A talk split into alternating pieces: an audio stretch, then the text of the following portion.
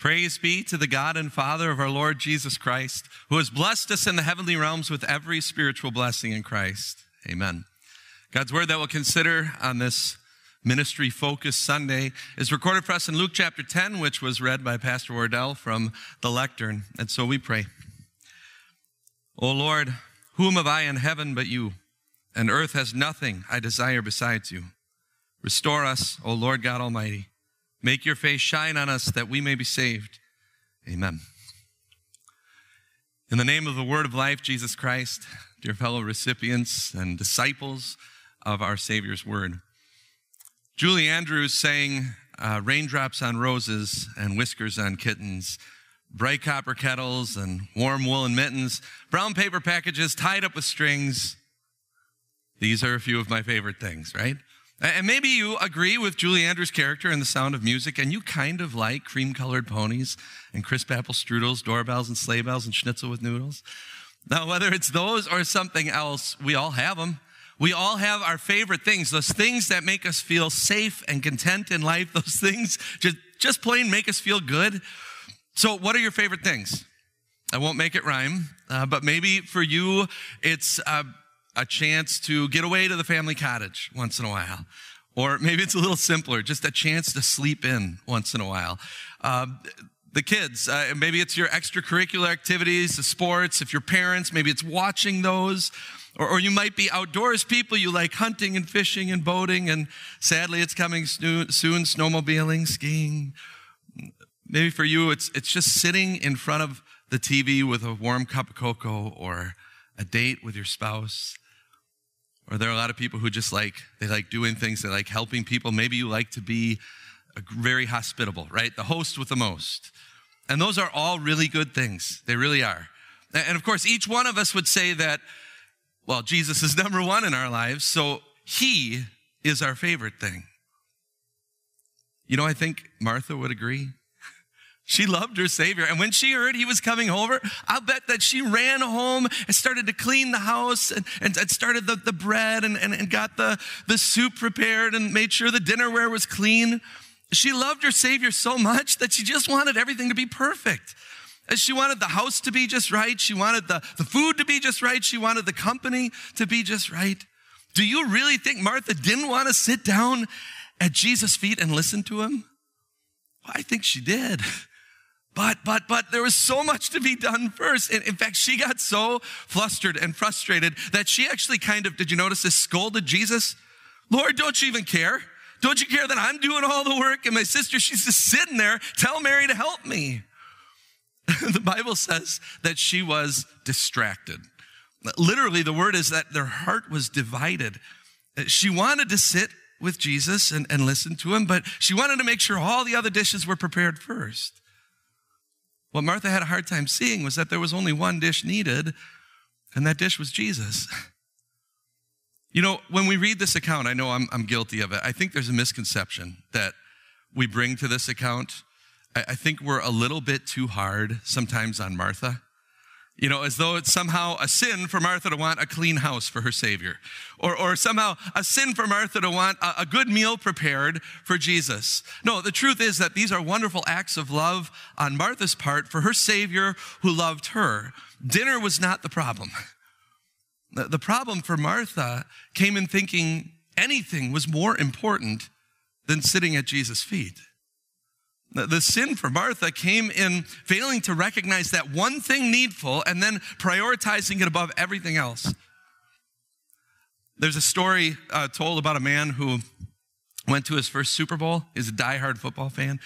And so he found his seat. He sat down, noticed the seat next to him was empty. So he actually commented on it to the lady across from him. And, and she said, Well, that was my husband's, but he died. And the man said, I am so sorry to hear that. Um, he kind of thought for a minute. He said, But even so, I'm, I'm shocked that, that like a friend or a family member didn't jump at the opportunity to come to a Super Bowl. Beats me, she said. They all insisted on going to the funeral. I'll let that sink in for just a second. Maybe not too far fetched in some parts of the state, but, um, but I think it illustrates the point, right? The problem is not with what we do so often, it's what we leave undone.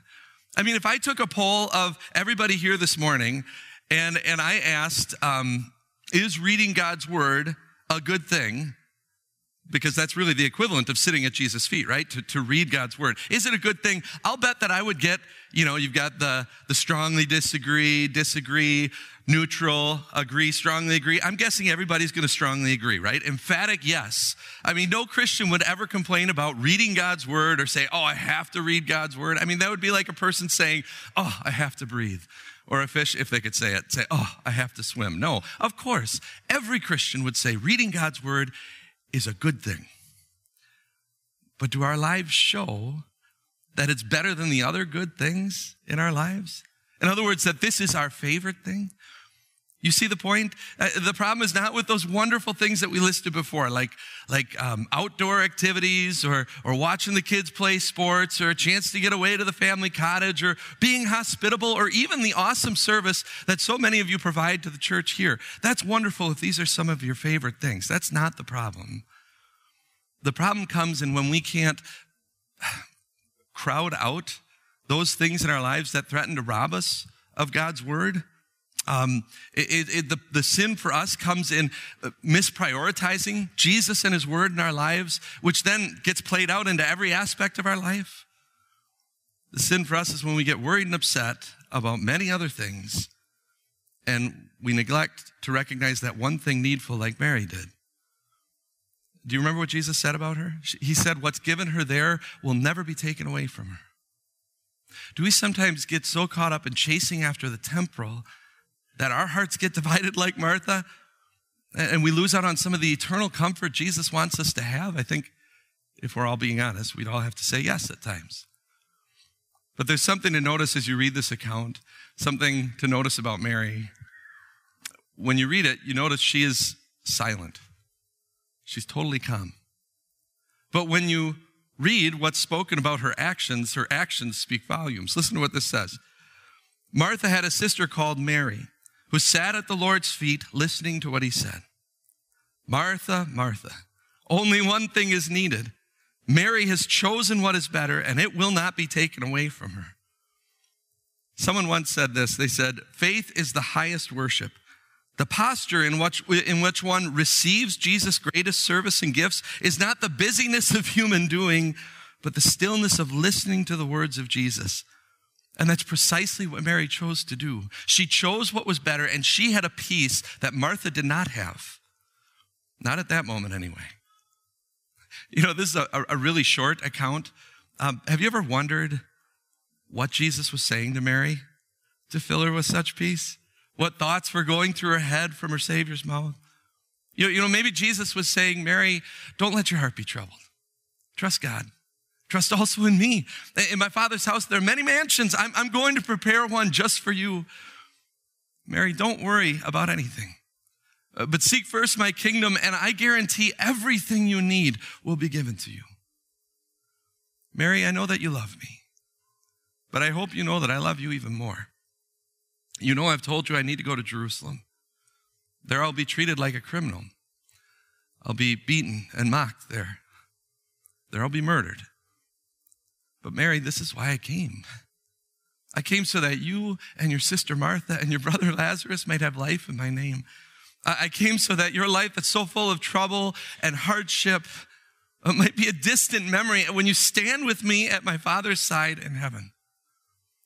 Is it any wonder that Mary sat with rapt attention at Jesus' feet?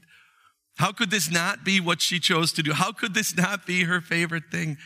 I mean, imagine this. Imagine if Jesus we're speaking those things to you and to no one else at the moment, what would that be like? Well, the cool thing is he does, right? In fact, it's one of his favorite things to do, to speak to you, his child, through his word. When I was a, a parish pastor, uh, just up the road uh, from here, I felt like, and I still feel like, I had one of the greatest, it's weird to call it a job, like one of the greatest jobs in the world. I, uh, calling, vocation, ministry. Um, I got to stand in front of God's people that he bought with his own blood and say, as though from God himself, and truly it is from God himself, your sins are forgiven. Jesus loves you. Uh, Jesus came to die for you, and Jesus is coming again to take you home, guaranteed. I got to, to hear, uh, hear the, the, the or, or see the, the relief, the joy in a new Christian's face in Bible information class when it would suddenly dawn on them the freedom that we have from guilt because of what Jesus has done, sometimes with tears in their eyes. I'll never forget those. I got to hear the excitement in their voice uh, when they would talk about how living for Jesus and, and sitting at his feet in his word has changed their life forever. I got to sit at the bedside of so many lifelong Christians, lifelong disciples of Jesus who would say from their deathbed, yes, even from their deathbed, and especially from their deathbed, I know that my Redeemer lives. The Lord is my shepherd, I shall not be in want.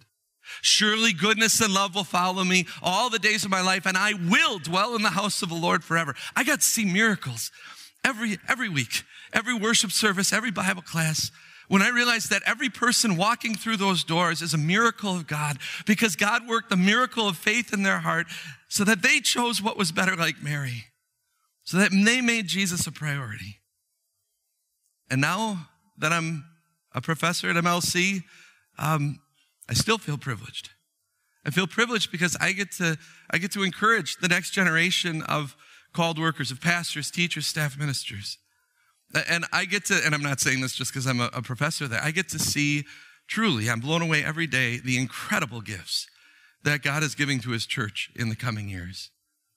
I get to hear their stories about how a family member or a fellow church member like you spoke a simple word of encouragement, and that's why they're at MLC. And maybe, maybe those stories I hear will be about you. Who do you know that has those gifts to, to, to make a lifetime out of sitting at Jesus' feet and listening to him and then, and then sharing that with others. These are my privileges. These are my favorite things, and no one and nothing can take them away from me. And what's neat is they're Jesus' favorite things too. So be Mary. When you're prioritizing your schedule, make time to sit down at Jesus' feet with your fellow Christians. Encourage your family to come. Encourage your friends to come. For the sake of the souls entrusted to your care, encourage your kids to come. And of course, most importantly, you come. Sit at Jesus' feet and learn from him. Julie Andrews finished her song by saying, When the dog bites, when the bee stings, when I'm feeling sad, I simply remember my favorite things and then I don't feel so bad. Well, when you're worried and upset about many things in life, when your heart is divided and your attention distracted, simply remember your favorite thing to sit at your Savior's feet in His Word, and then you won't feel so bad. May God bless you, your time in the Word, and your time with God's people in worship, because what's given you there will never be taken away. Amen. Please stand.